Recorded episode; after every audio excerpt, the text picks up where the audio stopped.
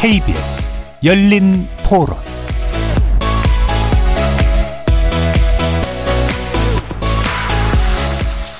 안녕하십니까. KBS 열린 토론 도진기입니다.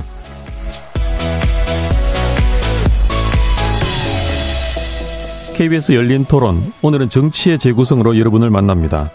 지난 24일 일본이 후쿠시마 오염수 방류를 시작한 이후 우리 정치권에선 공방전이 점점 커지고 있습니다. 야당에서는 정부의 소극적인 대응을 비판하며 장외 집회에 나서고 있고 여당은 반일 선동으로 국민 불안감을 조장한다며 야당의 장외 집회를 비판하고 있습니다. 여야의 대치 속에 어민과 수산업자들의 시름은 더욱 깊어가고 있는데요. 후쿠시마 오염수 방류 이후 여야의 접점 없는 공방전, 정치 재구성 일부에서 자세한 얘기 나눠보겠습니다. 한편 민주당 이재명, 이재명 대표를 둘러싼 검찰의 수사가 전방위로 확대되는 가운데 이재명 대표는 취임 1주년을 맞았습니다. 이재명 대표의 지난 1년과 향후 과제, 그리고 9월 정기국회 현안까지 정치의 재구성 2부에서 만나보겠습니다. KBS 열린 토론 지금부터 시작합니다.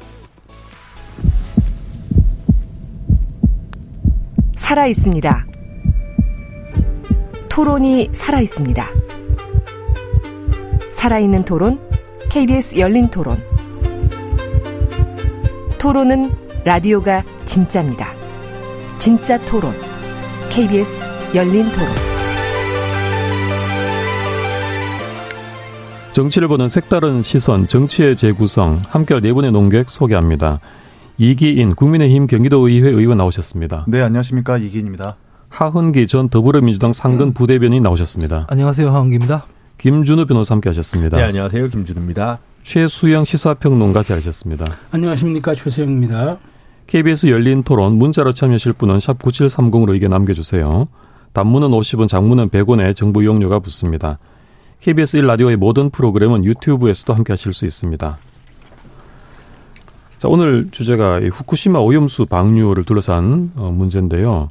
정치권의 공방이 점점 커지고 있습니다. 방류를 앞두고 전후해서 정부의 대응을 두고 여야 평가가 크게 엇갈리고 있는데요. 우선 정부의 대응이 잘못됐다고 보시는지 이기원 이기인 의원부터 먼저 의견을 좀 주시죠. 네, 우선은 어, 정준희 사회자님의 휴가로 오늘 오신 우리 도진기 변호사님 진심으로 환영하고 반갑습니다. 감사합니다. 네, 청취자 여러분은 오해 없으시길 바랍니다. 일단 방류가 시작되고 정부가 하는 대응은 크게 두 가지로 보여지는데 하나는 세네 명의 전문가를 파견하겠다. 또 하나는 이 구내 식당에 일주일 동안 멍게, 우럭 같은 해삼을 올려서 먹겠다인데요. 이걸로 성난 민심을 달랠 수 있을지는 사실 좀 의문입니다. 지금 국민들은 이 먹방을 해달라는 게 아니라 어 일본한테 할 말을 해달라는 것으로 저는 보여지는데 국민 대부분은 이제 알겠죠. 망망대에다가 오염수를 방류한다고 해서 그것이 희석된다라는 것을 되게 알고 있습니다. 다만 그보다 더 심한 물질을 넣어도 희석은 되겠죠. 근데 그 자체를 반대하는 걸 지금 대통령실이 잘 파악하지 못하고 있는 것 같다. 수영장에서 누군가 뭐 쓰레기를 집어, 뭐 소변을 넣어도 안 들어가지는 않지 않습니까? 그런데도 불구하고 그렇게 하지 말라는 이유는 우리 모두가 이용하는 물이기 때문에 그렇게 하지 말라는 것인데 바닷물도 희석은 될 것이지만 이것이 나중에 생태계에 어떤 변수로 어떤 영향을 미칠지 모르는 상황에서 이게 심리적으로도 이렇게 반대하는 경향이 분명히 있는데 대통령실은 이것을 간과하고 계속 과학적으로만 문제가 없으니까 괴담 선동하지 말라라고 지금 대응하고 있는 것 같은데 이것은 분명히 나중에 좀 국민들에게 좀 엄한 평가를 받을 수 있는 용이 될 수 있다 이렇게 생각을 합니다. 네. 하은기 부대변인 어떠십니까? 예, 저는 방류 이후에 정부 대응과 관련해서 좀 인상적인 보도가 있어서 인용을 좀 하려고 들고 왔습니다. 이게 8, 8월 26일 지난 금요일자 조선일보 사설인데요. 제목이 국민 불안이 있는데 바다 방사능 검사는 나태 안일 공무원식 이런 겁니다. 그래서 제가 조선일보는 보통 아시다시피 정부에 좀 우호적이라고 평가를 받아 받는 그런 매체다 보니까 의아해서 읽어보니 이렇게 적혀 있더라고요. 정부는 우리 해역의 방사능 수치 측정 지점과 횟수를 크게 늘려 200곳에서 정기적으로 검사하겠다고 했었다. 하지만 정부는 24일, 25일 우리 해역 어느 곳에서도 방사능 측정을 하지 않았다. 해양수산부와 해경 등의 협조를 받아 조사선을 출항시켜야 하는데 선박 출항 일정을 맞추기 힘들다는 이유였다. 나태하고 아니하다고 하지 않을 수 없다. 이렇게 얘기를 하더라고요. 네. 24일에 방류하는 거야 우리 뭐 전 국민이 다 알고 있었던 거였고 정부가 노력을 했으면 당일 검사하고 수치를 확인할 수 있는 방법이 얼마든지 있었습니다. 가령 뭐 23일에 시료를 채취하고 헬기로 이송할 수도 있었을 테고요. 24일에 방류됐으면 시간별로 뭐 이렇게 채취를 해서 헬기로 이송해서 뭐 밤새서 검사하고 국민 불안을 조금이라도 불식시키기 위해서 정확한 정보를 제공하려고 우리 정부가 이렇게 노력을 하고 있다. 이럴 수 있는데 하지 않았다는 거거든요. 최종 평론가님께서 보통 뭐 정치는 팩트가 아니라 인식의 영역이다 이렇게 말씀을 해주시곤 하는데 우리 국민 인식이 지금 불안하면은 정부가 해야 할 일이라도 좀 해야 되는데 그걸 너무 방기하고 있는 거 아닌가. 그래서 매우 실망스럽게 평가한다 이렇게 말씀드리고 싶습니다. 네, 그럼 최생 평론가님 어떠십니까? 네, 그 저는 사실 그 문재인 정부 때 이제 그 당시에 이제 이게 어떻게 방류 문제가 그때 최초로 공론화되기 시작했던 타이밍이라 그럼 그때부터 이제 IAEA 조사가 들어가고 해서 당시 야당 의원들이 질문을 했죠.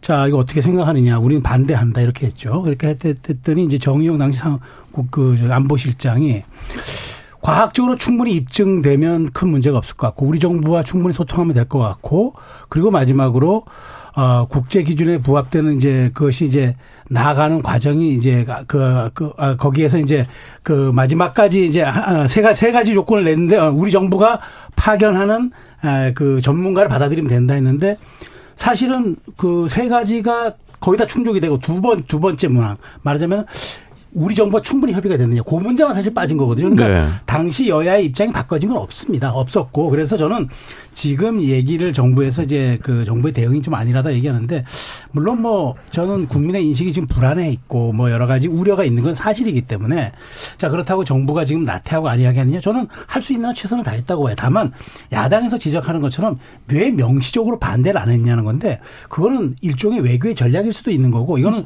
주권국의 결정사항 당시 강경화 장관의 발언 그대로 주권국의 결정사항 문제이기 때문에 우리 정부가 충분히 객관적으로 입증할 수 있는 과학적 자료를 요구했고 또 IAEA 평가를 거쳤고 그래서 지금 하고 있고 그래서 지금 전 세계적으로도 사실은 중국과 홍콩을 제외한 나머지 국가들은 전부 방류가 왜냐하면 그게 국제법상 용인된 유일한 방법이기 때문에 그래서 하는 것에 대해서 저는 앞으로 국민 불안을 우리 우리 그러니까 국민 불안을 불식시킬 정도의 검사라든가 그다음에 과학적인 입증 그다음에 일본이 계속 방류하는 과정에서 데이터 측정에서 조금이라도 오류가 나거나 기준치를 넘어설 때 즉각 중지하고 이런 여러 가지 프로세스들이 잘만 지켜진다면 저는 지금 여기에 대해서 너무 과도한 공세들은 정말 실리도 없이 우리 국민들의 어민들의 불안만 가중해서 수산업에 대한 피폐를 가져올 수밖에 없다. 저는 그렇게 지적하고 싶습니다. 네.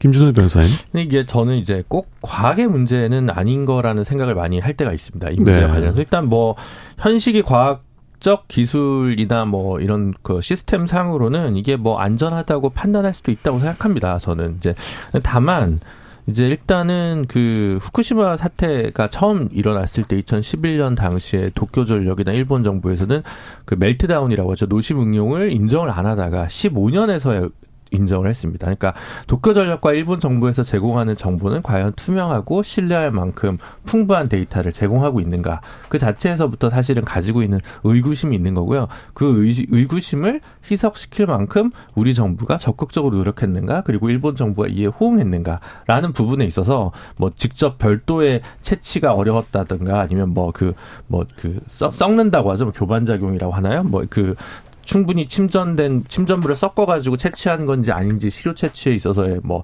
의문이 있다든가 이런 부분들 때문에 국민들의 공포나 불안감이 이유 이씨 좀 증대되고 있는 부분이 있는 것 같습니다. 거기서 과연 최대 노력을 다했는가라는 거고요. 그 다음에 이익보다 그러니까 손해보다 이익이 많아야 된다는 정당성 원칙이 그 IAEA에 있다는데 과연 우리한테는 그럼 무슨 이익이 됐는가? 아니면 이 문제를 익스큐즈하는 대신에 일본 정부로부터 한국 정부는 무엇을 받아왔는가? 외교적인 부분에 있어서 트레이드 오프는 무엇이었는가라고 하는 점에 있어서도 음, 명표 명료하게 드러나지 않았고 그리고 이제 태평양 도서 국가들 일부에서 제기했던 그분들도 이제 독립적인 연구자 그룹한테 이제 의뢰를 해가지고 안전을 단언할 수 없다라는 결과물이 나오면서 왜 이제 고체화 방식은 할 수 없는가? 즉 방류가 불가피한가 이 방법밖에 없는가? 그리고 일본 정부가 정한 2023년 어, 8월이라는 타임 테이블을 왜 우린 그대로 수인해야 되는 것인가? 즉 답이 정해진 상태에서 우리는 그냥 신용만 한 거 아닌가 이런 의문들이 있다 보니까 설사 사실 과학적으로 현재 상태에서 안전하더라도 안심할 수 없는 우리가 정말 최선의 노력을 다했는가 우리 정부가 최선의 노력을 다했는가 일본 정부는 정말 최선을 다했는가라는 부분에 있어서 계속 이제 의문 부호가 붙는 거죠 그러다 보니까 뭐 그걸 괴담이라고 하든 뭐라고 하든 이런 어 여당의 역공이 있습니다만 그에 비해서 시민사회나 시민들이나 야당이나 이런 분들이 가지고 있는 불안이 충분히 이유가 있, 있는 것 같습니다. 그래서 저는 문재인 정부 때 원칙 뭐 저는 뭐 그때도 좀 다소 비판적인 인식이었습니다만 그럴 수도 있다고 생각했습니다. 그리고 그 원칙 그대로 사실은 윤석열 정부가 계승해서 그 문제를 해법으로 삼을 수도 있다고 생각합니다. 근데 이제 그 문제의 성취의 조건에 대한 판단 이 조금씩 다르지 않냐라는 부분에서 계속 이 부분이 정치적인 갈등 혹은 어, 우리 사회의 어떤 뭐 분열이나 이견들이 계속 더 늘어나고 있는 이유가 아닌가 그 싶습니다. 그 김준우 변호사님 말씀에 얹어서 팩트 체크를 하나만 좀 드리자면 그 당시에 네. 정의용 안보실장이 어, 오염수 방류 반대 안 한다는 조건 세 가지 중에 하나가 바로 방금 말씀하셨다시피 충분한 자료를 제공할 때였거든요. 근데 도쿄 전력에서 일단 거짓말을 너무 많이 했고 자료를 충분히 제공하지 않았다고 판단했기 때문에 당시 정부의 공식 입장은 오염수 방류에 반대한다였었거든요. 그래서 지금 그때 당시에 일본과 지금이 얼마나 많이 사정이 달라졌는지는 잘 모르겠어요. 네. 후쿠시마 오염수 방류를 두고 그 정부의 대응에 대한 음, 평가 의견을 좀 어, 한 번씩 다 들어봤는데요. 이 정부의 또 수장이 대통령 대통령이 지금 관련 언급을 자제하는 분위기 같아요. 자, 이 문제에 대해서 이 여론도 좀 많이 불안하시는 부분도 있는 것 같은데 대통령이 직접 나서야 할 필요성은 없을까요? 어, 저는 그 이렇게 생각을 합니다. 대통령이 그러니까 이게 이제 국민들이 불안을 느끼는 걸 감안할 때 총리 담화로 적절하게 되겠냐. 그 대통령이 네. 직접 나서서 해줘야 한다. 뭐 일각의 여론들이 있어요. 그런데 네. 저는 이 문제가 사실 지금 저는 오히려 대통령의 말은 어떤 그 현안에 대한 최종 상태, 이른바 end state를 하는 얘기하는 거기 때문에 오히려 대통령이 그냥 국민 불안을 자극하지 않기 위해서 했던 말들을 한다고 했는데 그걸 또 야당이 꼬리 잡아서 또 다시 문제를 제기할 경우에는 이게 정쟁에 그냥 늪속으로 빠져들 수밖에 없기 때문에 네. 행정부의 어, 행정부의 수장을 맡고 있는 그러니까 우리가 수반은 대통령이지만 수장을 맡고 있는 어, 그 총리가 그 행정적으로 저는 책임을 지고 담화를 발표하는 게 저는 그 상, 그 레벨에 맞다고 저는 생각을 하고요. 네. 대통령이 담화라는 건 뭐 외교안보라든가 여러 가지 저 그 어떤 상황적으로 위중한 것이 있을 때 하는데 이런 것들은 일본 정부가 주권국의 사항으로서 자기들이 방류 기준에 맞다고 생각해서 했고 지금도 검사를 하고 있고 아직은 유의미하게 문제가 있다는 데이터가 나오지 않은 상태이기 때문에 대통령이 만일 이런 문제가 조금 더 말하자면 국민 불안이 더 우려되고 그다음에 뭐 국제 그 국가 간 갈등으로 좀 비화할 소지가 있을 때 저는 그때 대통령께서 언급하는 게 맞지 지금 첫 방류를 시작한 그 타이밍에 대통령이 뭐 일본국의 지금 그러니까, 그러니까 일본의 상황에 대해서 굳이 우리나라 대통령이 언급을 해야 하는가 저는 총리 담화 정도로 적절하지 않을까 저는 그렇게 생각합니다. 네. 결국 정권 의 출발이 어떻게 시작했느냐에 따른 원죄랄까요? 이런 게 있는 것 같습니다. 도어 스태핑과 용산 이전을 통해 국민과의 소통을 강화하겠다. 라고 나섰던 이 정부가 갈수록 장막 속에 대통령이 숨는 듯한 인상을 주니까 네. 애시당초 그런 국정 기조가 아니었으면 모르겠습니다. 이제 도어 스태핑이 이제 정권 내에 과연 돌아올까요? 그럼 용산은 왜 어, 이전했을까요? 뭐 이런 질문들이 사실 나올 수밖에 없는 거거든요. 이제 그런 것들을 부식시키려면 이러한 중요한 현안에 당장 나오지 않고 그 전에 수산시장에만 나타나서 수해복구보다는 수산시장에 먼저 나타나서 수산물 먹는 모습만 보여줬는데 그렇게 그러면 비중을 더 둔 거 아닙니까? 어떻게 보면 그 하나 하나가 메시지인데 근데도 이렇게 안 했다는 거에 대해서 아무래도 비판받을 여지나 소지를 사실 정권 자체가 시작 때부터 잉태하고 있었던 게 아닌가 저는 그렇게 좀 보여집니다. 네. 저는 나서야 된다고 생각을 당연히 하고요. 네. 나서야 된다라는 여론은 뭐 위안부 문제에서나 강제징용 해법에서나 다 마찬가지로 계속 얘기 나오고 있고 근데 대통령만 입에 올리지 않았을 뿐 지금 대한민국 정부의 유튜브라는 데에서 1650만 조회수를 달성한 그 후쿠시마 오염수의 진실이라는 그 영상들이 많은 국민들에게 보여지고 있는 상태라서 대통령이 입으로만 얘기를 안 했지 결국 정부의 입장들은 지금 국민들이 관통하고 파악하고 있는 상태거든요. 네.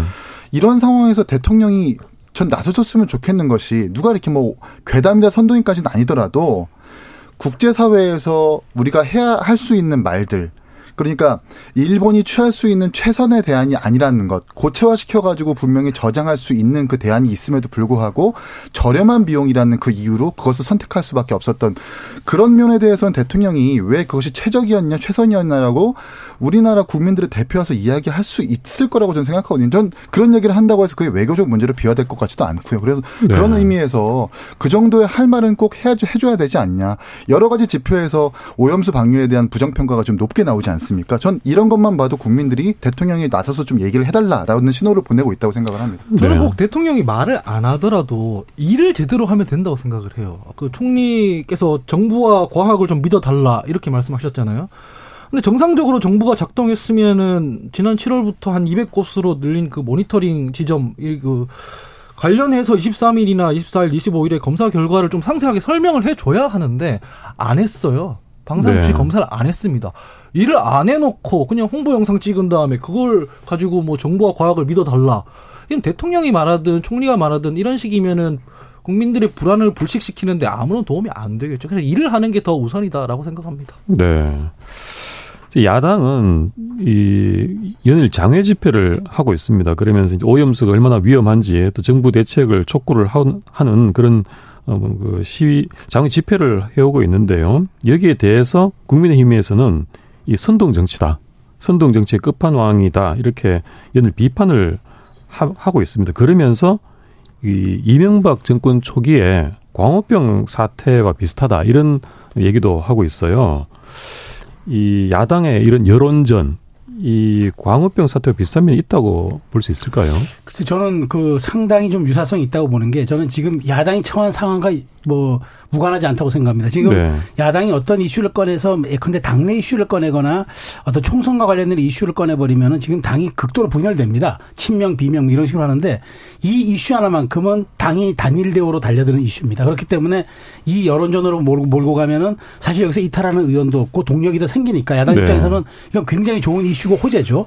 더더군다나 이제 광우병 사태와 좀 비슷하게 좀 전개되는 그런, 그런 거는 그 당시 광우병 사태 때 그 시위를 주도했던 몇몇 주도부 분들이 당시를 회고하면서 하는 얘기가 우리는 당시 그때 과학적 진실에는 아무 관심이 없었다. 오직 이명박 정권을 어떻게 하면 퇴진시킬까. 그 그것을 우리가 논의할 뿐이었다라고 사실 진실 고백이 또 이루어진 게 있습니다. 네. 근데 저는 저는 제가 우려하는 건 이거예요.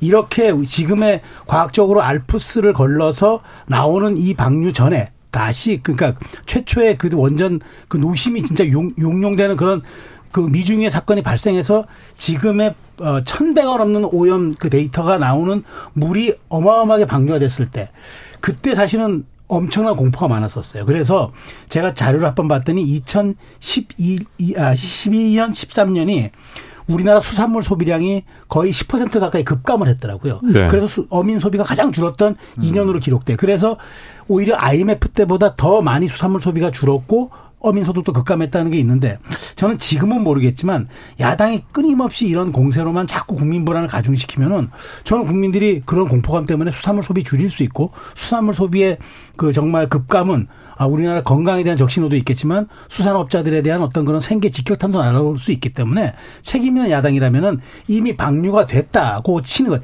방류되기 전에는 저는 어떤 공세라도 이해를 한다고 저는 말씀드렸어요. 그런데 지금 방류가 된 다음에는 혹시라도 있을 수 없, 있을 수 있는 그런 대책 마련이라든가 제도와 법제화 혹은 우리 어민들에 대한 지원 이런 것들을 하기 위한 아니면 여, 정부 여당이 일본 정부에게 압박할 수 있는 레버리지를 주는 뭐 이런 것들이 야당이 좀 줘야지 이렇게 여론전 국회도 물론 뭐 사법을 제출하긴 했습니다만 이렇게 자꾸만 겉돌면서 자꾸 구호로만 정치를 한다 그러면은 이거는 저는 저는 아무런 대책도 없이 국민 불안만 가중시키는 그런 여론전밖에 안 된다고 지적하고 싶습니다. 네. 김준일 변호사님. 약간 뭐 이제 결은 좀 다르지만 민주당이 그 부분에서 조금 숙고의 불부분은 있다고 생각합니다. 네. 무슨 얘기냐면 광우병 당시에도 바로 민주당이 거리에 나오지는 않았습니다. 그러니까 어떻게 보면 오히려 사회운동이나 시민운동에서 보기에는 민주당이 늘 좀 늦다, 너무 굼뜨다 이런 비판을 2000년대나 뭐 2010년대 초중반까지 받았다고 한다면 최근에는 뭔가 문제가 무르익기 전에 그리고 사회운동 단체가 뭔가 고민해서 숙성시키기도 전에 민주당이 먼저 거리에 나오는 경우들이 좀 있는 것 같아요. 네. 그러다 보니까 아니 그 그렇게 다수 의석을 가지고 있고 예전에 이제 소수 의석이거나 뭐 백석 언저리거나 이러면 또 그럴 수도 있는데 지금 이제 과반 의석을 어쨌든 차지하고 있는 원내 다수당이 거리부터 나간다라고 생각을 느낌이 들게 되면 이게 대한정당으로서의 면모나 그 모습을 국민들한테 설득시키는데 좀 실패할 수도 있다는 생각이 들거든요. 네. 그러니까 시민운동이나 시민운동에 할 일은 놔두고 그 다음에 그 정당은 또 원내에서 특히 다수당이면 다수당이 할 수 있는 거를 먼저 찾아야 되는데 다수당이 할 일을 못 찾고 다수당이 그냥 고발을 해서 법원에 일을 맡기거나 거리로 나가는 거부터 한다면 혹은 그것만 한다면 그 부분은 민주당에서 뭔가 좀 전반적인 의원들이 해야 될 일을 방기하는 거 아니냐 이런 생각을 들을 수 있기 때문에 저는 네. 뭐이 자체가 현재 뭐 괴담이다 아니다 이거 그리고 괴담서를 일부러 유포하고 있다 이런 것 같지는 않습니다. 하지만 그 전반적으로는 최근 몇 년간 민주당이 이제 거리로 너무 빨리 나오는 거 그거에 대해서는 한번 좀 고민해 볼 필요가 있지 않을까라는 생각입니다. 네. 뭐 저는 그 먼저 말씀드리면 아까 뭐 오염수 대응 관련해서 사법 발의했다 이게 내용을 좀 설명드리면 우리 어민들이 입을 피해에 대해서 일본에 구상권 청구한다 뭐 이런 거거든요. 네. 야당으로서 저는 할 일을 했다 생각하고 기시다 총리는 일본 자국 어민들에 대해서 7,200억 우리 돈으로 7,200억 상당의 품평 피해라는 이제 보상금을 만들어서 준다고 해요. 네. 품평 피해가 뭐냐면 소문 피해. 그러니까 뭐 실질적으로 오염수 방류해서 실질적으로 피해 입었다고 인정할 수는 없으니까 소문으로 인한 뭐 피해도 우리가 보상한다 뭐 이런 거거든요. 그 지금 윤석열 정부나 여당 말대로라면은 일본에서 왜 그 소문 피해 보상금을 일본 예산으로 줍니까? 더불어민주당에 손해배상 청구하면 되지. 말이 맞다면은 더불어민주당의 그 선동 때문에 일본 국민들이나 일본 어민들도 오염수 방대하고 그렇다는 거잖아요. 논리적으로 안 맞는 얘기예요. 네. 두 번째는 우리가 다 잊고 있는데요. 광우병이 지금 판단하면은 세계적으로 조금 공포가 과잉됐다 이런 우려가 있었는데 그때 당시에는 한국만 그랬던 게 아니에요. 워싱턴에서 영국 그 뭐 연구소에서 광우병이 감염됐다는 공식 판정 받은 이후에 한국뿐만 아니라 일본, 멕시코, 캐나다 뭐 세계 주요국들이 미국산 소고기 수입 중단했습니다. 중단했다가 네. 재개했다가 그랬거든요. 그거 뭐 민주당이 선동해서 그렇게 된 겁니까? 세계적으로 우려가 있었던 상황인데 그거를 마치 민주당이 앞장서 가지고 국내에서만 있었던 것처럼 말하는 것 자체가 일단 문제가 있고 전 선동해서 지적하고 싶은 거는 지금 정부가 야당일 때 코로나 백신 관련해서 뭐 안티 백신 선동 엄청 했습니다. 황교안 전 대표가 처음에는 왜 백신 안 들어오냐고 뭐라고 하다가 백신 들어오니까 이거 안정성에 문제 있다고 막 그랬거든요. 국민들 안전이나 건강이 걸려 있는데도 불구하고 본인들이 이렇게 선동했었어요. 지금 그 모습을 딱 보이는 게 적당 이제 지금의 모습과 포개진다고 저는 생각을 하지. 이거 지금 관련해서 국민들이 불안한데 광우병 얘기하면서 다 민주당의 이미지 더 씌우려고 하는 것은 그만두는 게 정부가 책임 있는 자세를 보이는 첫 단추다라고 저는 생각합니다. 네.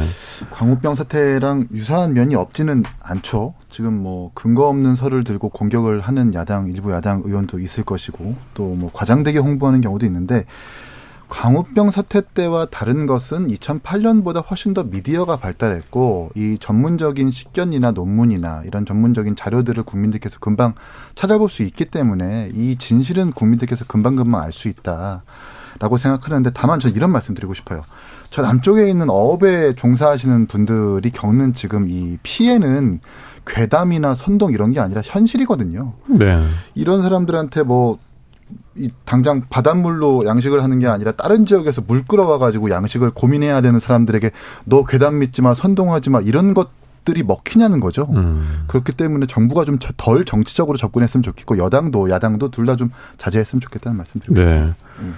0068님, 오염수 방류로 우리나라 얻은 것이 무엇인지 모르겠습니다. 라고 말씀을 주셨고요.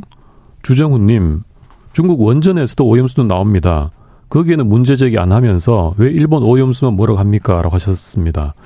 이 질문에 대해서 어떻게 답을 하실 수 있을까요? 그렇습니다. 저는 이제 그 사실 그 지금 외신들의 보도를 봐도 지금 일본에서 나오는 원전보다 뭐 중국의 원전을 더 나서 지금 프랑스 북부에서 나오는 원전에서 세슘하고 삼중 수소 농도가 훨씬 더 높다는 거예요. 네. 그러니까 그 물이 지금 대서양으로 가는 거죠. 자, 그러니까 그러니까 저 자꾸 일본이 저는 일본 편을 드는 게 아닙니다. 그러니까 일본이 자꾸 방류하느냐 얘기하는데 과학자들 얘기를 들어보니까 이걸 기화했을 때는 오히려 이게 공기간 이동 때문에 이게 우리가 더 방사능 측정이 우리나라에서 더 가까이 된다는 거예요. 우리가 인접국이기 때문에. 그리고 만일 땅에 매립했다가 지진이라도 났을 때이 사스, 이, 이, 이럴 때는 거의 피해가 상상 불가라는 거죠. 그나마 정제해서 바닷물로 흘러내보내는 방식이 가장 안전하기 때문에 우리나라를 포함해서 전 세계 모든 나라들이 핵 처리수를 그렇게 하는 거죠. 원전 처리수를. 그런데 이제 일본에 이제 그 말까 중국은 그럼 안 합니까? 중국도 하죠. 그러면서 중국은 지금 아 말하자면은 그 얘기를 하면서 홍콩 이제 사실 홍콩은 이제 중국령이니까 중국과 홍콩이 정 반대하고 이제 후쿠시마산 수입 수산물에도 일본의 전 수산물 다 금지하겠다 얘기하면서 중국에 지금 소금 사재기가 일어나니까 아 비이성적으로 한국 좀 따라하지 않았으면 좋겠다. 또 이렇게 이중적인 태도를 보입니다. 네. 이런 것들 때문에 저는 그래서 이제는 과학에 대한 이야기들도 우리 국민들도 워낙 많은 이제 뉴스를 접하셨기 때문에 많은 분들이 진실을 알 거라고 보고요. 이제 괴담에서 극복할 수 있는 것들을 정치의 본령이 그래 갈등 조정 아닙니까? 정치권이 더 이상 이제 이것을 부추기는 쪽이 아니라 정말 이제는 제도와 법제화를 시키고 어떤 문제가 발생했을 때 정말 어떤 미리 사전적 예방 조치를 미리 해놓는 거 그게 저 그게 전 정치할 일이라고 생각합니다. 중국 원전에서 나는 그 오염수나 삼중수소에 대해서는 문제 제기를 안 하는데 왜 일본에서만 문제 제기를 하냐? 여기 진짜 반론을 드리자면 네. 과학 좋아하시니까 여당에서 과학은 통제의 변수가 일정해야 되지 않습니까? 지금 일본의 원전에 대해서 그 오염수 방류에 대해서 문제 삼는 게 아닙니다. 후쿠시마 사고 원전에 대해서 문제 삼는 겁니다. 일본의 다른 지역에 있는 원전에서 나는 오염수에 대해서 문제 삼는 게 아니에요. 한국 원전에서도 오염수가 만들어지고 중국에서도 만들어지고 일본에서도 만들어지는데 그 모든 원전에 대해서 문제 제기를 하는 게 아니라 사고 원전이니까 그래서 국제기구가 들어가서 검증을 해야 되는 거 아닙니까?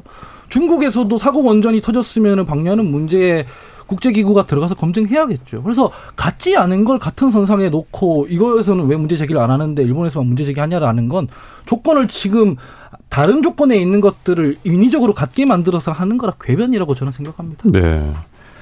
지금 여자 아, 여야가 일본 오염수 방류 문제를 바라보는 시각차가 너무나 어, 큰 것 같습니다. 정부 여당은 과학적 검증을 넣어야 한다 이런 입장이고 야당은 일본 정부에 항의도 하고 구상권 청구도 하고 이렇게 적극적 대응을 해야 한다 이렇게 강조하는 입장이고요.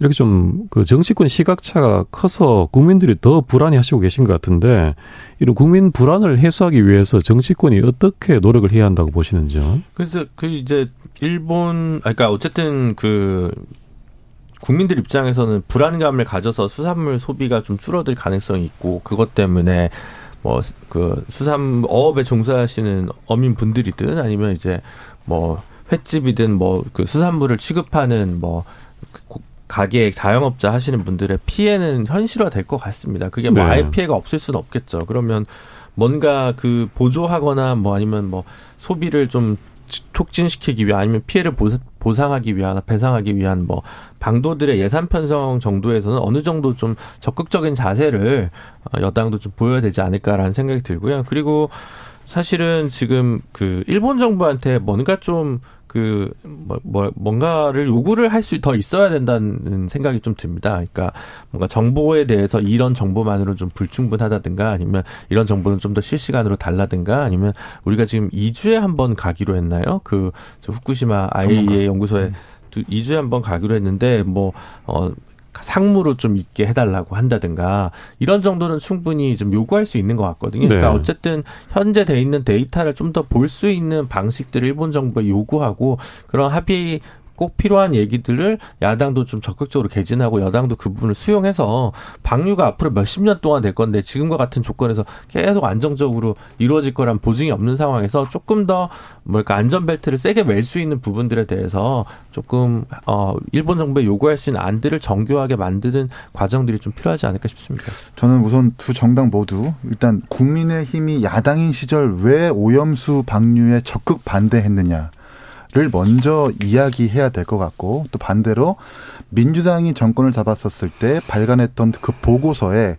오염수 방류가 됐었을 때 인체에 아무런 해가 없다라는 보고서를 왜 발간했냐. 그러니까 양 진영 모두 왜 말이 바뀌었는가부터 정치권에서 빨리 어 이걸 해소해야 된다고 생각을 합니다. 그리고 네. 어, 정부는 왜 앞뒤가 바뀌었냐, 앞뒤가 다른 정책을 하고 있냐, 기조를 하고 국정을 운영을 하고 있냐. 원래 이 오염수 방류 이슈가 논란이 되기 전에 정부에서 어떤 서- 정책을 펼치려고 했었냐면 쿠로시오 해류라고 해가지고 오염수 방류에 방패가 되는 해류가 이산기류가 있어가지고 이걸 450억 원을 들여가지고 왜 문제가 되는지를 연구하겠다고 발표한 바 있거든요. 이 기저에는 오염수 방류가 잘못됐다라는 게 분명히 깔려 있을 겁니다. 그럼에도 불구하고 이런 거대한 세금을 들이고 지금 와서는 오염수 방류를 사실상 방관하는 이 앞뒤가 다른 정부의 정책에 대해서 정치권은 왜 말이 바뀌었는지 정부는 왜 앞뒤가 다른지를 먼저 국민들께 소상하게 말씀드리는 것부터가 시작이라고 생각을 합니다. 네. 그 오염수 방류 문제는 이 정도로 하고요. 이 정치권에 지금 또 다른 또 다른 논쟁이 일고 있습니다.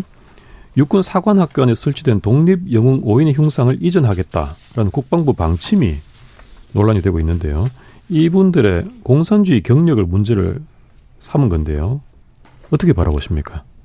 저는 저는 조금 이제 그 정부가 그동안 이제 대통령이 8.15 경축사를 통해서 얘기했듯이 우리 사회에서 이제 일, 일종의 말하자면은 뭐 좌파 진영에서 그동안 뭐 말하자면 사회운동, 시민운동을 가장해서 그렇게 이제 뭐 국가적 정체성을 형해하려는 그런 움직임이 있어 왔다라는 비판 저도 수용합니다. 그리고 네. 이제 그런 것들이 이제 실제로 지금도 있어 왔고 또 우리가 또 너무 안이하게 받아들이는 점도 있긴 한데 그렇다고 해서 이제 이 다섯 분의 모습이 이제 흉상을 그 다 옮겨야 한다. 뭐 문제를 굳이 제기한다 그러면 저는 다섯 분 중에서 이네 어, 이회영 선생은 그 신흥 무한 학교를 설립하신 분이거든요. 무장 투쟁을 하지 않고 네. 이런 분에 대해서 사실 그런 그런 분에 대해서만 아더 이런 분은 이제 무장 투쟁을 하지 않으신 분이니까 이제 뭐 독립기념관에 모시는 걸 어떻겠느냐 뭐 이런 논쟁으로 시작했다면 모를까 홍범도 장군이 말하자면 그 소련 공산당에 가입해서 거기 잠깐 그 이제 그 당적을 가졌다고 하는 그런 이유로 저는 이걸 옮겨야 한다. 저는 사실 조금 조금 과잉이 됐다고 봐요. 인연 네. 과잉이라고 봐요. 왜냐하면 아, 저는 역사라는 게 어떤 특정 진영이 점유하고 각자 해석할 때 비극이 시작되는 거거든요. 네. 역사는 결국 과거를 딛고 앞으로 나아가자고 하는 것이 이제 그 역사의 본류고. 그래서 대통령께서는 그 우리가 건국절 논쟁도 더 이상 논쟁하지 말고 이 모든 과정이 지금도 건국이 진행 중에 있다라고 이렇게 얘기하면서 우리 사회 그런 갈등을 진화하려고 했는데 굳이 이걸 꺼내 들면서 말하자면 특정하게 이분이 북한의 건립이라든가 북한의 건국이라든가 뭐 한국 전쟁에 관여한 그런 전혀 징후도 없고 그런 역사적 사실도 없는데 굳이 이것을 먼저 꺼내 들어서 논란을 일으키는 그래서 저는 오히려 이런 부분들은 어 물론 물론 우리가 저 여권이 뭐 이념 전쟁을 통해서 우리 보수 진영을 좀 더 강구하게 하겠다는 의도는 좋아 좋지만 오히려 이런 거는 약간 역풍이 불 수도 있는 이슈이기 때문에 조금 더 정제된 방식으로 접근해야 되지 않을까 그런 생각이 듭니다. 네. 저는 이제 독립운동은 좌파도 했고 우파도 했기 때문에 그걸 자꾸 좌우로 나눈 다음에 대통령께서 8.15 경축사에서 무슨 독립운동도 다 자유민주주의 운동의 뭐 일환이었던 것처럼 약간 경강부회하는 모습부터가 좀 잘못됐다는 생각을 좀 많이 하고요. 그 8.15 경축사를 저는 아 이거 75년도 경축사인가라는 생각이 그러면 좀, 좀 이해가 가 겠습니다. 냉전 체제 체제 경쟁이 끝난 상황에서 사실은 별로 실효성 없는 발언을 하는 것 자체가 사실 저는 좀 이해가 안 가고 그래서 이 논쟁은 이제 불필요한 논쟁인데 대통령 경축사부터 그렇게 나니까 사실 뭐 그것도 100번 양보하면 저는 현충일이나 뭐 6.25 때 그런 그 뭐랄까 경축사 그 기념사가 나갔으면 이해가 가는데 8.15에 그런 기념사가 나갔다는 자체가 좀 문제가 저는 된다고 좀 생각을 하고요. 네. 이 부분은 사실은 그 대통령의 오랜 질환 지교인 그 연세대 이철우 교수의 부친이시고 사실 그 이회영 선생의 그 뭐죠 손주 되시는 광복회 회장 이종찬 전 국정원장도 국방부 장관을 거의 꾸짖는 지금 글을 새로 올리지 않았습니까? 이건 지금 말도 안 되는 거다라고 안림돈 국방부 장관에서 내려와야 된다라는 굉장히 그 강도 높은 그, 연, 그 글을 이제 올렸는데요 인터넷상으로 저는 그것만으로도 이 논란 자체가 가지는 우스움이 되게 이제 어 이미 정리가 됐다고 생각하고요. 사실 뭐 물론 아주 미세하게 조정하자면 이걸 독립운동 기념관에서 우리가 받아주겠다고만 했어도 아마 이게 큰 무리 없이 끝났을지도 모릅니다. 근데 우리는 전시할 때 없고 수장고에 놓겠다라고 얘기하면서 이게 되게 좀 더 이상하게 된 것 같거든요. 네. 그러니까 그거는 야외 전시가 아니었다고 한다면 거기서 그냥 접었어야 되는데 국방부에서 무리하게 저는 과잉 충성해서 문제가 생긴 게 아닌가 싶고 조금 더 말을 보태면 사실 우리 도진기 변호사님께서 훨씬 더 잘 아시겠지만 우리 이제 헌법 전문에 4.19가 들어가지 않습니까? 네. 그러면 이승만 기념관은 헌법 정신을 이승만 헌법 정신을 부정한 사람이기 때문에 대통령이 평소에 강조하는 헌법 정신에 따르면 오히려 지금 박민식 장관이 추진한다는 추진할 수도 있다는 이승만 기념관이야말로 사실 그거는 이제 안 되는 겁니다. 그거는 헌법 전분에 419가 있기 때문에 419가 왜 났습니까? 이승만이라는 독재자 때문에 났지 않습니까? 그러니까 그러니까 이 논쟁을 할 때 좌우 이념이 아니라 헌법 정신에 근거하겠다고 하는 게 윤석열 대통령이 후보 시절부터 계속했던 얘기입니다. 그에 맞게 앞과 뒤가 맞다면 이 논란이 훨씬 적었을 텐데 굉장히 자의적이고 애매한 이념 논쟁으로 간다는 자체가 굉장히 문제라고 생각하고요. 마지막으로 하나만 제가 말을 좀 길게 해서 죄송한데 하나만 얘기하면 박근혜 정부도 국정교과서 얘기하면서 그러니까 과거사를 갑자기 찾기 시작했다는 건 뭔가 현실 지지율에 대한 불안이 있으니까 과거를 뭔가 찾는다고 저는 생각하거든요. 현재 담겨진 의제, 미래 의제, 현재 의제에 대해서 뭔가 어떤 정책을 낼까가 사실은 정부가 우선순위를 두고 가야 될 부분인데 지금 정권 초반부터 과거사를 가고 있다는 거는 지금 뭔가 이 정부가 뭔가 불안하다. 이 불안의 징조다. 좋지 않은 징후다. 저는 그렇게 생각합니다. 네. 이긴 의원님 어떠십니까? 일단 그 육군 사관학교에 세워진 다섯 개의 흉상이 장병들이 썼던 탄피를 녹여가지고 만들었다고 하더라고요. 네. 우리 여당에서는 지금 그게 철거가 아니라 이전이다. 그러니까 괜찮다라는 논리를 앞세우고 있는데 육군 사관학교에 그 흉상을 세운 의의가 있거든요. 장교를 육성하는 데 있어서 독립과 광복의 그 뿌리에서 비롯됐다는 걸 잊지 말자라는 취지에서 그렇게 흉상을 이렇게 세워놓은 건데 공산당 입당 이력만 있는 걸 가지고 이것을 그 의의를 벗어난 채 다른 곳으로 이전하는 것은 전 제가 봤을 때 최수영 평론가님 말씀처럼 좀 이렇게 역풍을 맞을 수 있다라는 계기로 좀 느껴지고 아니 그렇게 따진다면 이 홍범도 장군한테 이 건국 훈장을 추성한 박정희 전 대통령도 그렇게 보수해서 추앙하는 박정희 전 대통령을 부정하는 것이냐라고 귀결이 될 수 있기 때문에 이건 너무 발레 그러니까 논리적으로 너무 간파된 좀 허술한 추진이다라는 평가를 내리고 싶습니다. 네. 네. 한기 부대님 국민의힘과 국민의힘 국방부가 한가한가 봐요. 안 보는 보수다 이런 얘기 많이 하잖아요. 근데 지금 집권 여당에서 민생은 안, 생, 안 챙기고 흉상이나 챙기고 있고 그다음에 지금 안보 뭐 신냉전이라서 국제 정세가 지금 되게 복잡한 데다가 얼마 전에 최상병 사건 이런 거 지금 풀어야 될 게 많은데 이런 거 가지고 지금 막 문제를 만든 거 보면 되게 평화롭고 한가하다 이런 생각이 들고요. 사실 저는 과거 민주 진영에서 선거할 때 뭐 한일전 이런 얘기하는 거 되게 유치하고 한심하다고 생각했습니다. 그 뭐 한일전 프레임 만든다고 한국 국민 유권자들의 평가와 표를 받아야 하는 선거가 진짜 한일전이 될 리가 없잖아요. 일본 국민이 될 리가 없거든요.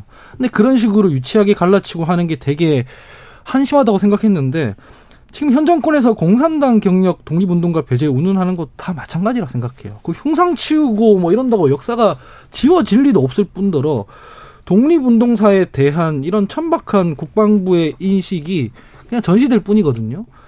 대한독립 두 글자에 목숨 걸었던 그 분들이 맥락이라는 게 있는데 그런 것들을 다 공산주의라는 네 글자에 한마디에 다 납작하게 눌러가지고 한다고 원하는 대로 될 리도 없고 이렇게 계속 해, 해 이렇게 하면 할수록 결국 정부 여당만 우스워지는 거 아닌가라는 생각이 듭니다. 네, 일부에서는 후쿠시마 오염수 관련 여야 공방과 육사에서 독립운동가들의 흉상을 철거하는 문제 관련해서 네 분의 의견 들어봤습니다. 2부에서는 민주당 관련 현안을 다룹니다. 여러분은 지금 KBS 열린 토론과 함께하고 계십니다. 토론은 치열해도 판단은 냉정하게 복잡한 세상을 바꾸는 첫 걸음은 의외로 단순할지도 모릅니다.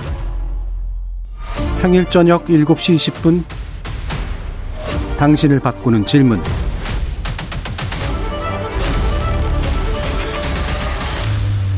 KBS 열린 토론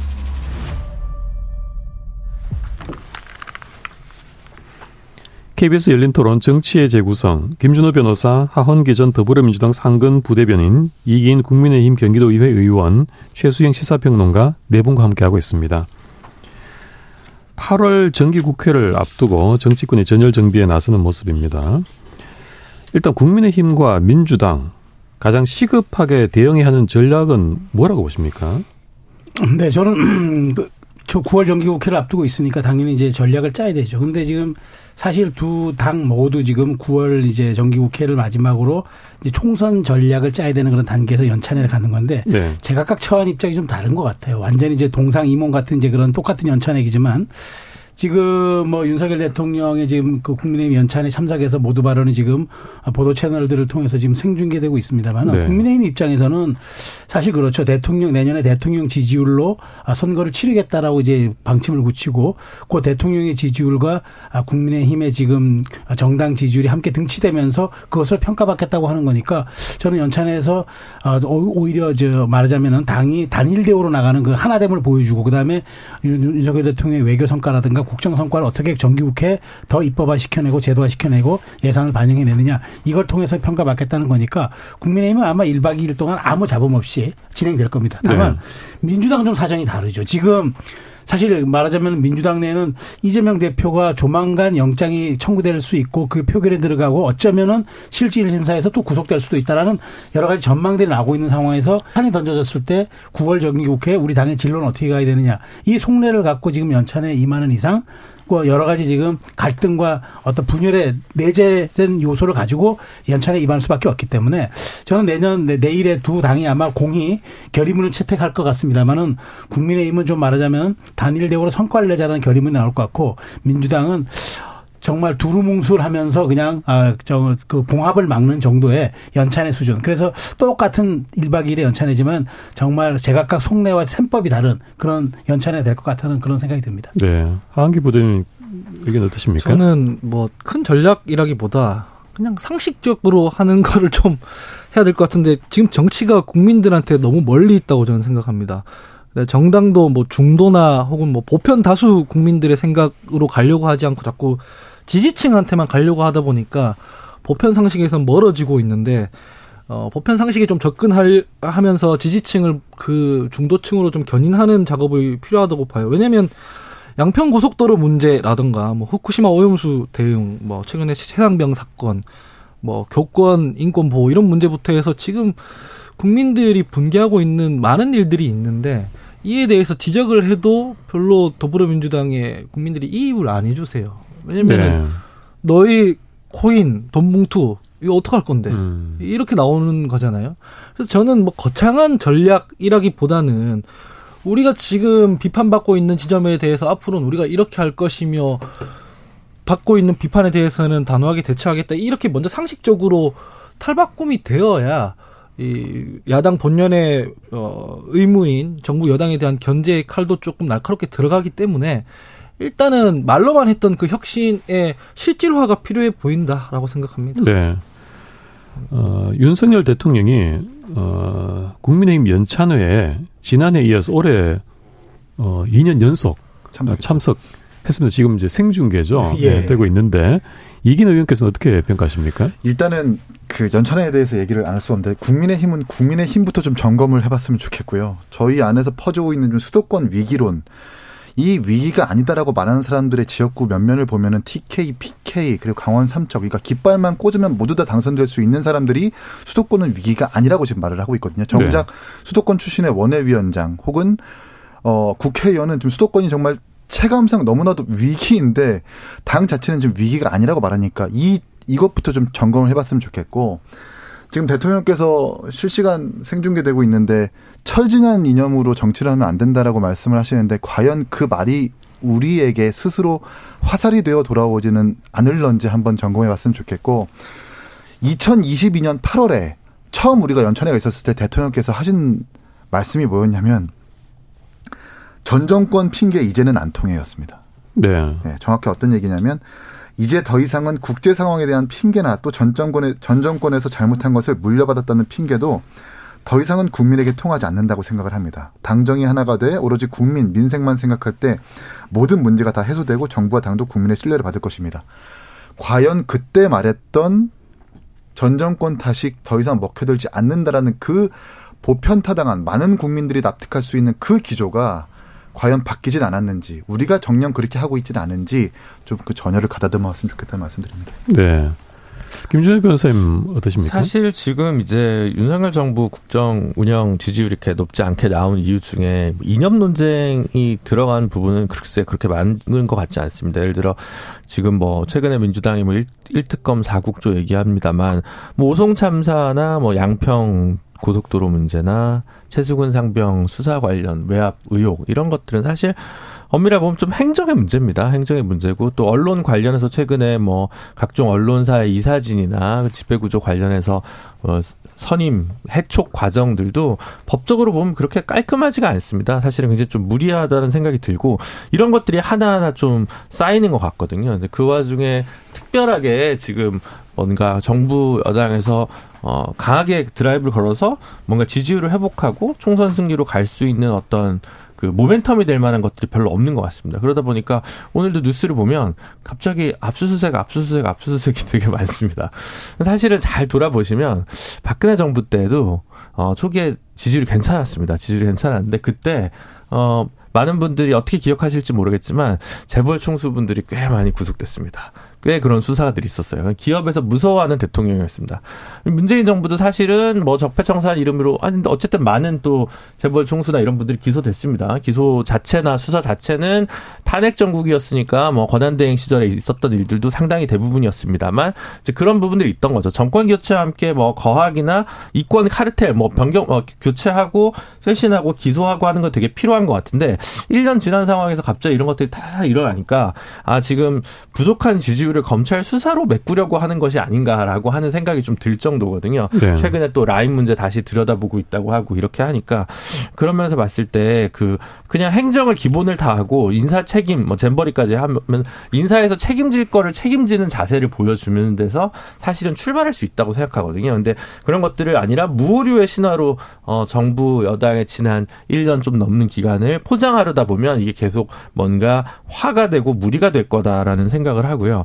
이런 상황에서 사실은 민주당 같은 경우는 특별히 전략이 필요한 것 같지는 않습니다. 정부가 계속 잘 못하고 있으니까요. 근데 문제는 그럼에도 불구하고 오르지 않는 지지율은 아까 하은기 부대변인이 말씀하셨다시피 어쨌든 지도부나 어, 내부의 어떤 도덕성 논란이 있거나 부패 논란이 있는 현역 혹은 뭐 전현직 어 의원들 정치인들에 관한 어떤 뭐 뭐라고 해야 될까 정풍 운동이랄까요? 음, 그런 것들이 좀 필요한데 거기에 대해서 뭐 읍참 마속 마속인지 아닌지는 잘 모르겠습니다만 어쨌든 그런 어 피를 좀 흘려야죠. 그런 혁신 없이 그냥 하게 된다면 사실은 어 윤석열 정부가 이렇게 지지율이 부정평가가 현재 긍정평가보다 높다 하더라도 내년까지 높다 하더라도 민주당이 선거 승리를 자신할 수 없는 문제이기 때문에 어, 민주당은 지금 윤석열 정부의 뭐 실정 비판만으로는 부족하다는 걸 충분히 깨달은 지난 어, 반년 혹은 이재명 1년 체제가 아니었나 싶습니다. 네.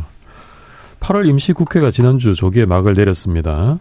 민주당이 회기 조기 종료 안건을 발의해서 단독으로 처리를 했는데요. 이것이 이재명 대표 방탄을 위한 꼼수라는 비판이 나오는데 어떻게 보십니까? 그렇게 네, 네. 평론가님. 네, 네. 아, 그 저는 사실 이제 왜 이게 꼼수라고 이제 벌써 이제 언론도 표현을 하고 많은 그렇게 표현하는 이유가 뭐냐? 지난 7월 이재명 대표가 취임한 이후부터 단 한 번의 회기 비 그러니까 말하자면 비회기가 없었어요.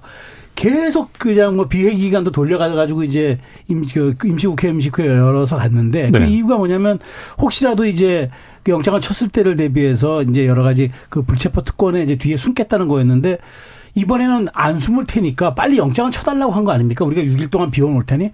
김진표 국회의장이 그랬어요. 지금 산적한 현안이 많은데 왜 굳이 이렇게 6일씩 비워두냐고 해서 좀 논란이 음. 많았는데. 자, 이거죠. 그러니까 정말 맨날 그 정치 검찰이라고 욕하고 뭐 비난하고 이제 얘기하는데 영장을 딱 비워놓을 그 치라고 해놓을 타이밍을 줘놓고 이때 정말 영장을 치면은 그게 정말 정치 검찰이잖아요. 그러면은 네. 정치권이 요구에 따라주는 게 정치 검찰 아닙니까? 그래서 저는 이게 민주당이 알고 그랬는지 모르고 그랬는지 모르겠지만 그만큼 지금 이렇게 이런 문제들조차 이성적으로 파악하지 못할 정도의 조급함이 좀 묻어 있는 것 같아서 음. 이런 부분들을 당 지도부가 전략이라고 과연 쓸 수 있는 것인지 저는 그걸 좀 지적하고 싶습니다. 네.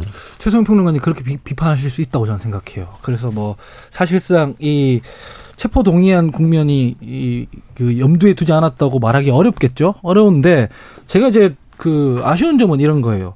그 비판이 되게 날카로우려면 8월 임시국회에서 국민의힘이 뭔 의제를 제시한 게 혹시 있습니까? 기억나는 거 있으면 소개 좀 해주시면 좋겠는데 이 법 이렇게 처리했으면 좋겠다라고 내놓은 것 혹은 뭐 지금 민주당 같은 경우에는 아까 후쿠시마 관련한 법이나 뭐 아, 아동학대법 개정안이나 이런 것들이 있는데 저는 국민의힘에서 이거 뭐 국회에서 하고 싶다라고 하는 걸 지금 기억나는 게 없어요. 심지어는 그 불과 며칠 전에 잼버리 사태 현안 질의하려고 하는데 여가부 장관이 불참해가지고 파행됐습니다. 네. 그 전에는 그 원래 있었던 오성 지하차도 관련해서 충북지사 불러서 현안 질의하기로 했는데 갑자기 전북지사 왜 안 오냐고 하면서 파행시켰습니다. 전북지사 불러서 잼버리 관련한 현안 질의는 따로 약 그 일정을 잡기로 했고 원래 잡혀 있었던 현안 질의도 국민의힘에서 파행시켰어요. 그런데다가 지금 얼마 전에 기사 보니까 뭐 윤석열 정부 장관 국회 불출석이 벌써 소한 29번 된다 하더라고요. 전 정부의 10배랍니다. 네. 제가 말씀드린 건 이런 거예요. 국민의힘에서 왜 국회 안 열고 조기 종료하냐라는 말씀을 하려면 뭔가 추진하는 법안이 있거나 아니면 정부 여당이 잘못했을 때 현안 질의를 이럴 때 그걸 제대로 성실하게 하거나 회의에 참석하거나 그래야 되잖아요. 일을 안 해요. 일을 안 하니까 조기 종료한 거예요. 여기에 대해서 먼저 아 아니다 하부 대변인이 오해하는 거고 우리는 이런 거 하려고 했었다. 근데 민주당이 방탄하려고 지금 조기 종료해 버렸다라고 하면 제가 납득을 하겠어요. 근데 그런 거 전혀 아니거든요. 네. 그래서 지금 뭐 그런 부분 있죠. 예를 들면 저희도 정치의 재구성에서 뭐 한, 한 2주 정도 얘기했던 것 같은데 간호법 지금 어떻게 되고 있냐. 예를 들면 지금 뭐 소식이 없어요. 그러니까 뭐 의대 정원 늘린다는 걸 조규용 장관이 이제 검토한다고 했는데 그건 또 어떻게 되고 있는 건지. 아, 킬러 문항은 지금 어디로 음. 가고 있는 건지. 아니, 저도 궁금한 게 되게 많습니다. 그때 그때 휘발되고 저희가 어, 그게 지지율과 어떤 상관관계가 있냐만 가지고 얘기했지. 사실 그 안을 또 추적해서 따라가는 것들도 뭐 언론이나 평론하는 이들의 몫일 텐데 사실 그런 부분들은 뭐 저희도 일부분 어 반성할 부분이 있겠죠. 근데 어쨌든 이거는 어쩔 수, 뭐, 어떻게 될지 모르겠지만, 결국은 이재명 리스크, 이재명 사법 리스크와 관련된 부분은 올해까지는 저는 혹은 올해 9월까지는 저는 뭐 그래요. 뭐 100번 양보해서 봐줄 수 있다고 생각합니다. 근데 이제 정말 그래서 백현동과 쌍방울 문제를 엮어서 이제 기소를 하고 영장을 치고 뭐 기소를 해가지고 9월 뭐 추석 밥상까지 이걸 끌고 간다고 치면 그 다음에 또 만약에 그리고 나선 또 그런 뭐 뭐였죠? 그 정자당 호텔이 건이 있다고 했나요?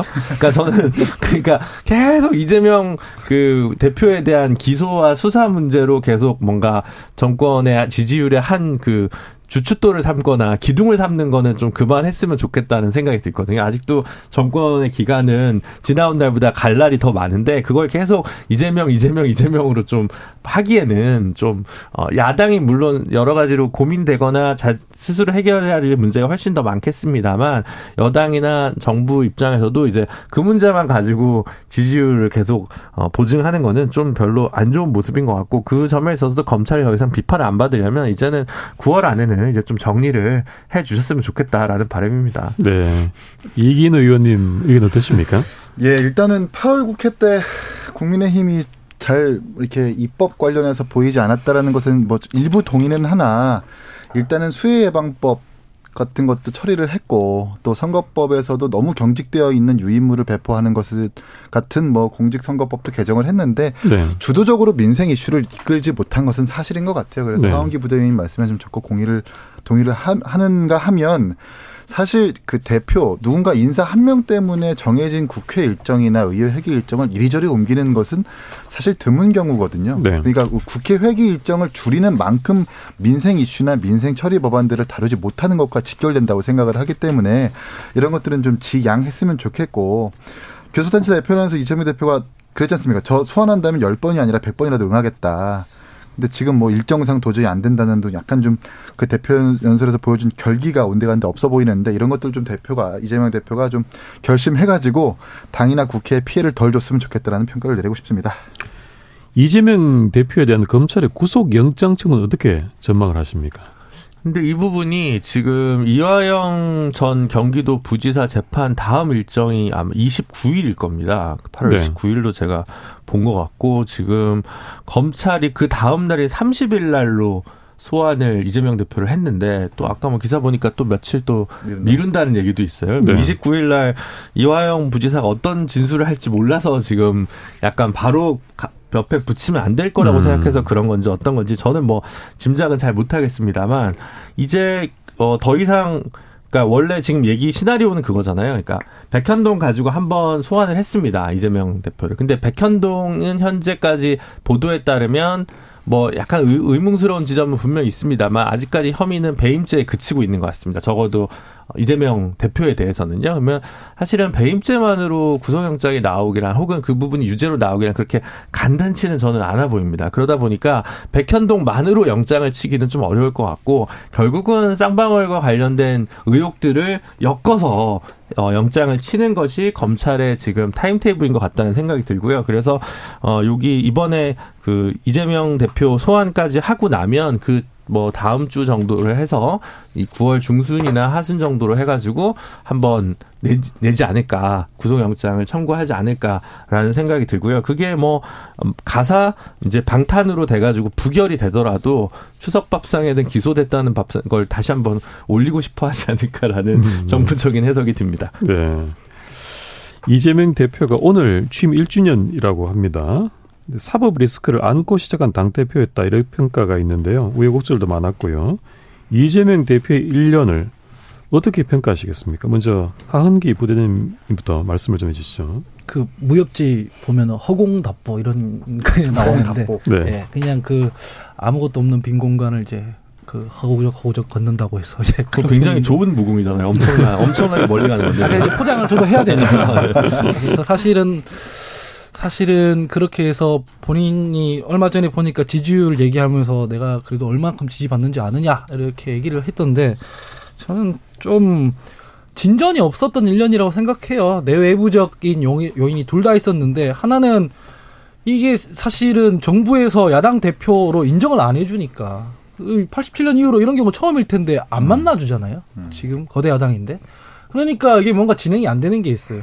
법을 내도 이게 논의가 안 되고 거부권으로만 받으니까 이제 허공을 걸을 수밖에 없는 거고 본인도 마찬가지인 게 그거를 뚫어 나갈 수 있는 어떤 의제나 비전을 보이지 못하고 너무 사법 관련해 가지고 좀 함몰돼 있는 경향이 없지 않아 있었습니다. 그 아까 이기님께서 말씀해 주셨는데 현안이나 의제 관련해서 이 국회 일정 조정을 하는 게 아니라 본인 사법 대응 때문에 회기 조정하고 이런 거는 잘못됐잖아요. 네. 그런 거 보면은 너무 이 법적 리스크 이런 거에만 조금 갇혀가지고 2022년 대선 이전과 이후에 민주당이 어떻게 달라졌는지를 전혀 보이지 못했다. 그래서 허공답보했던 1년이 아닌가 하는 생각이 듭니다. 네. 저는 그 이재명 대표가 출마했을 때 말이 기억나요. 그때 이제 뭐라 했냐면 민주당의 이재명이 아니라 이재명의 민주당을 만들겠다. 많은 분들 기억하실 겁니다. 음. 근데 만들었어요. 근데 만들었다 만들었는데 남은 키워드가 전 세 개라고 봅니다. 방탄, 사당화, 그리고 개딸. 그러니까 이재명 대표의 1년을 평가한다면 제가 너무 박하게 평가한다고 하실지 모르겠으나 이재명의 민주당을 만들어줬더니 남는 것은 국민들 기억에는 방탄이었고 아까 1년 내내 회기했었죠. 그다음에 사당화 논란. 뭐 필요하면 당원 개정도 하고 여러 가지 유불리에 따라서 뭔가 이재명 대표 중심으로 당이 돌아가요. 대표이기 때문에 돌아간다? 그것이야말로 특권 의식이죠. 대표도 똑같은 지도부의 한 일원이고 또 오히려 당을 대표하는 말하자면 상징성 같은 사람이라 더 공정하고 더 객관적이어야죠. 세 번째 개혁의 딸, 개딸. 강성 지지층이죠. 훌리건 양성하고 결국 뭐 이런 식으로 정말 탈레반 양성하다가 그래서 이제 홍위병에 둘러싸여서 지금 당의 합리적인 얘기들도 결국 좌표 찍기 혹은 뭐 그다음에 말하자면은 욕설 그다음에 문자 폭탄 이런 걸로 귀결되는 1년이었다면 저는 이재명 대표가 이재명의 민주당으로 만들어 달라는 그 정말 구호가 무색하지 않겠습니까? 그 말씀 그렇게 고까지 말씀드리겠습니다. 네. 이재명 대표의 당 대표 취임식에서 가장 강조했던 것이 민생이었는데요. 본인 사법 리스크에 민생에 묻혔다라는 평가도 나오고 있는 것 같습니다.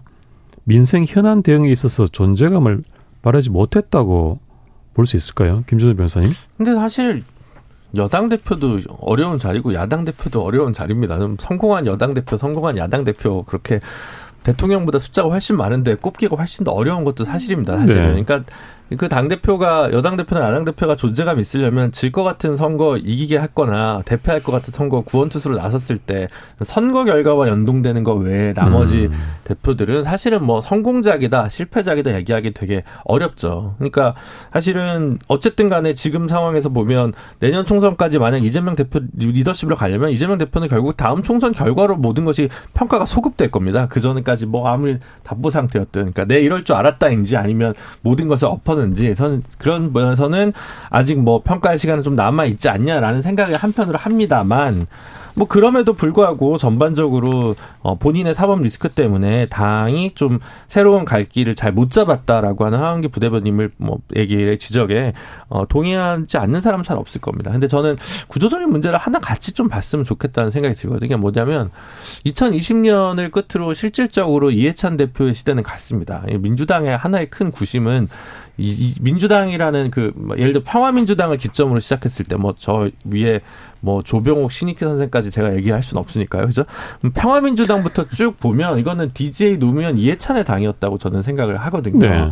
근데 이제 대선 주자는 아니었지만 당대 당대표였던 이해찬. 이해찬 이후에 이해찬이 없는 그런 게 저는 하나 또 민주당의 어 어떤 리스크나 어떤 정리되지 않은 어떤 쟁점이라고 생각하거든요. 예를 들면 이재명 대표가 당 대표가 아니었다. 라고 치면 그러면 그게 뭐 그 전에 중간에 송영길이었든 뭐 우상호였든 이인영이었든 홍영표였든 이 586 그룹의 어 우두머리급이라고 불리우는 정치인들 중진 정치인들이 과연 잘 일을 수행할 수 있을 것 있었을 것인가 혹은 할 수 있느냐. 지금 이재명이 사라진다면 민주당이라는 것에 대선 주자 말고 어떤 당 대표로서 구심을 가지고 있는 리더십 있는 사람이 있느냐라고 하는 문제. 저는 그게 민주당이라는 큰 정당에서는 필요하다고 보거든요. 그런 면에서 봤을 때는 민주당이 사실은 이재명에게 가리워져 있지만 이재명 없을 때 똑같은 문제가 사실 또 발생할 수 있다. 거기에 대한 민주당의 혁신은 준비되어 있는가라는 질문도 같이 남겨야 이게 조금 제대로 문제를 진단하는 게 아닌가 싶습니다. 저는 민생 일단 질문이 민생 현안 대응에 있어서 존재감을 발휘하지 못했다고 보십니까?인데 첫 단추부터 잘못했다고 생각하는 게 사실 그 성남에서 이재명이 보여줬던 그 리더십 여소야대의 구조 속에도 불구하고 일곱 번이나 시의회 회기에 무상 교복이나 무상 조리 무상 산후조리 같은 그 의안 안건을 계속해서 관철시키면서 끝끝내 그 의안을 통과시켰던 그 결기 있는 모습들 그것이 결국 정치적인 이슈가 아니라 어 민생 이슈로 그렇게 승부를 봤다라는 모습들이 더 이상 보이지 않는다라는 평가가 좀 주를 이루고 있는 것 같아요. 그것도 네. 첫 단추를 잘못했다고 평가하는 것이 사실 성남의 이재명이 아니라 인천 계양의 이재명으로서 당대표를 한 것에 대해서는 이제 성남의 이재명이라는 모습은 온데간데 없어지고 지금은 그냥 본인이 받고 있는 사법 리스크를 이리저리 피하면서 당 전체를 좀 사당화하는 모습들이 평가가 좀 이어지고 있어가지고 아마도 이렇게 좀 존재감을 시장 때보다 훨씬 더 발휘 민생 이슈에 대해서는 발휘하지 못하고 있는 평가가 있는 게 아닌가. 그 말씀 잘 해주셨는데 성남시장은 행정을 하시는 분이니까 민생이 되죠. 보통 야당의 민생 현안 국민들이 기대 안 해요. 음. 민생 현안은 정부에 기대하는 거거든요. 네. 근데 그럼에도 불구하고 어 야당이 똑바로 하면은 대응을 내 대안을 내놓으면은 이제 관심을 받기 시작하는 건데 이런 거예요. 사법 리스크만 가지고 얘기를 하기에는 이재명 대표 좀 억울할 겁니다. 왜냐하면은 다른 문제 많았습니다. 과령 대변인이 법무부 장관 뭐 첼리스트 관련해서 막 허위 사실 얘기하는데 가만 내버려뒀어요. 아무 조치 안 하고. 뭐 당의 국회의원이 코인 관련해서 위기가 왔는데 그 제대로 조치 못해요. 돈 봉투가 돌았다고 하는데 우리 어쩔 수 없다. 아무 조치를 안 해요. 이런 거에서 리더십이 문제가 되는 거거든요. 그러면 거기에다 대고 민생현안 법안 아무리 내봤자 국민들이 너희나 잘해라라고 하게 마련이지 않겠습니까? 네. 민주당에서 민생 법안 많이 냈어요. 하지만은 국민들의 지지를 받을 만한 어떤 그 동력이 없었기 때문에 안 됐던 거거든요. 그래서 야당이 민생 현안을 하려면은 그 정당 자체가 좀 똑바로 하고 나서 해야 된다라는 한계가 좀 보였다라고 좀 박하게 평가드리고 싶습니다. 네. 이재명 대표의 당내 개파 갈등 수습도 난제인데요. 비명 비명계에서는 비대위 체제를 요구를 하고 있고요. 여기에서 이제 이재명 대표는 선을 긋고 있는 그런 모습인데 구속영장 청구 이후에 이재명 대표 리더십은 어떻게 될 것으로 전망하십니까? 네, 저는 뭐 그 세 가지 측면이 하나 있겠죠. 그러니까 일단 영장을 언제 치느냐, 그다음에 쳤을 때 이제 실, 영장 실질 심사에서 발부되느냐. 그래서 이제 만일의 경우 그때까지 해서 만일 부기 그러니까 검찰이 그러니까 법원이 발부하지 않는다면 오히려 검찰의 수사 미진이 더그 문제가 되겠죠. 근데 만일 발부가 됐을 때 들어갔을 때 문제는 달라지죠. 이미 네. 그때는 말하자면 이제 구치소에 들어간 상황이기 때문에 그 경우에는 과연 그러면 이제 그 옥중 당무를 볼 수가 있느냐서부터 이제 여러 가지 이 간판으로 과연 우리가 수도권에서 어떻게 우리가 또 정말 의석을 갖고 수 있느냐 이러면서 이제는 뭐 정말 폭탄이 던져진 거죠. 그럴 경우에는 저는 그 뭐 12월 전대 뭐 여러 가지 뭐 9개월, 8개월 얘기들 그 나오는데 저는 그 얘기들은 다 의미 없다고 생각이 되고요. 가장 중요한 거는 지금 일단 3분화돼 있는 세력들 이른바 친문, 그다음에 친낙, 이제 친 이저 이낙연, 그다음에 친명, 이제 친 이재명 이세 어떤 집단이 그 개파가 저는 그 공동으로 인정할 수 있는 비대위를 어, 합의해서 띄우는 것. 그건 그거 방법 방법이 없죠. 그래서 일단은 총선 승리라는 거는 새 어떤 그 개파가는 똑같은 이제 목적이기 때문에 거기에 따른 걸 한 다음에 그 가야 되는데 과연 이재명 대표가 만약 그 구속이 된다 그러면 옥중에서 과연 내 지분을 얼만큼 더 요구하는데 그것이 걸림돌이 되거나 혹은 그것이 장애물이 될 것인가 저는 이게 변수라고 생각합니다. 예. 구속된다면 비대위 체제는 불가피하겠죠. 근데 이제 오히려 구속되면 당에 오는 영향이 너무 크니까 이제 비명 혹은 뭐 친문 이런 분들이 어떤 판단을 할까가 되게 궁금한 거예요. 예를 들면 이재명 대표가 아, 내가 이제 그동안은 광야에 나가지 않았는데 이번엔 광야에 나가겠다. 체포 동의안을 어, 가결시켜 달라. 내가 법원에 가서 영장 실시 심사를 받겠다. 그런 한도에서 구속되건 불구속되건 당에 미치는 영향은 훨씬 더 제한적일 겁니다. 근데 거기서 만약 불구속 결정이 법원에서 해주면 이재명 대표는 정치적으로는 훨씬 더 영토가 넓어질 거고요. 거기서 구속되면 그 피해는 당까지는 적게 오겠죠. 근데 이제 그게 어떻게 될지 피해가 적게 올지 그래도 올지에 대해서 불안하니까 결국은 비명계도 하, 체포동의안 부결시키자로라는 결론으로 갈 수도 있다는 거죠. 그렇게 되면 기소만 될 뿐 실제로 일, 그 관련된 백현동이나 쌍방울이나 혹은 성남FC나 대장동 관련한 1심 결과가 내년 4월 총선 전까지 나올 리는 만무하지 않겠습니까? 그러다 보면 그 위험 회피 전략으로 민주당 차원에서 전략을 가다 보면 그냥 구속 자체가 안 되고 체포동의안 부결이 낫겠다라고 판단할 수 있을 것 같습니다. 그래서 그 부분이 아직은 좀 지켜봐야 될 문제인 것 같고요. 그래서 나머지 뭐 혁신위 아니나 이런 것들은 당장의 전대가 아무리 그렇다 하도 전대가 당장에 열릴 방식을 택할 것 같지는 않아서 비대위를 하면 비대위를 했지. 그래서 그 부분은 큰 문제가 안 되지 않을까. 그러니까 현안이 되지 않지 않을까 싶습니다. 네. 구속적 네. 오늘 네, 말씀하십시오. 네. 네. 네. 구속, 구속되고 안 되고는 영장 실질 심사 받기로 했잖아요. 약속했잖아요. 그럼 법원에 맡기고 음. 민주당이 좀 이치에 닿는 소리를 좀 했으면 좋겠어요. 지금 밖에 나와 있을 때도 뭐 당무가 바빠서 검찰 소환 못 하겠다고 하는데 그 감옥에서 그 당무가 되겠습니까? 옥중공천 이런 말도 안 되는 헛소리 좀 하지 말고 국민 눈높이에 맞춰서 좀 얘기했으면 좋겠다 싶습니다. 네. 이긴 의원님 의견 어떠신가요? 저도 이하 동문입니다. 네, 알겠습니다. 네, 앞으로 2분밖에 남지 않아서. 마지막 도진기 네. 변호사님께서 굉장히 헷갈리실 것 같아요. 여야가 네. 보수 진보가 나눠서 앉는다던데 이 얘기가 저기서 나오고 저기서 이 얘기가 나오는데 여긴 뭐지라고 지금 분간하는 걸 포기했습니다. 마지막으로 그럼 간단하게 우리 이제 시간 제약이 있으니까요. 그 강서구청장 보궐선거가 이제 앞두고 있는데 이 전망을 어떻게 보시는지 우리 이긴 의원님하고 하은기 부대님 이 두 분 의견 좀 간략히 듣고 마무리하겠습니다. 왜 이렇게 정부와 사법부가 큰 위험 부담을 지는지 잘 모르겠는 게 들어간 지 몇 달 만에 사면 이뤄졌고 사면 된 지 나흘 만에 예비 후보 등록한 거거든요. 이 공천을 해가지고 선거에 당선되면 좋겠지만 떨어지면 이렇게 정광석화처럼 사면 처리한 사법부의 신뢰도 훅 떨어질 뿐더러 정부와 당에도 엄청난 부담을 주는 것이기 때문에 원칙이 모두 두 정당 원칙이 있지 않습니까? 보궐선거를 야기한 그 원인이 되는 사람은 공천을 하지 않거나 출마하지 않겠다. 이 원칙에서 원칙에서 지금 거슬러 올라가 가지고 지금 예비 후보를 등록한 것 아닙니까? 이런 부분에 대해서는 같은 여당이지만 우리 당에서 좀 이렇게 자제하고 차라리 김태우 어, 청장 같은 경우에는 내년에 있을 어, 총선에서 한 번 더 기회를 준다든가 하는 숨고르기 시간이 좀 필요할 것 같은데 그렇지 않은 것 같아가지고 좀 안타깝다는 평가를 드립니다. 네, 좀 간략히 말씀 주시면. 예, 강서구는 전세 사기 피해자 들 젊은이들이 제일 많은 그 지역 중 하나입니다. 저희 민주당에서 대안 잘 만들어서 꼭 이겼으면 좋겠습니다. 네. KBS 열린 토론 정치의 재구성 이것을 오늘 모두 마무리하겠습니다. 오늘 함께해 주신 최수영 시사평론가, 이기인 국민의힘 경기도의회 의원, 하헌기 전 더불어민주당 상근 부대변인, 김준호 변호사 모두 수고하셨습니다. 감사합니다. 감사합니다. 감사합니다. 지금까지 KBS 열린 토론 도진기였습니다.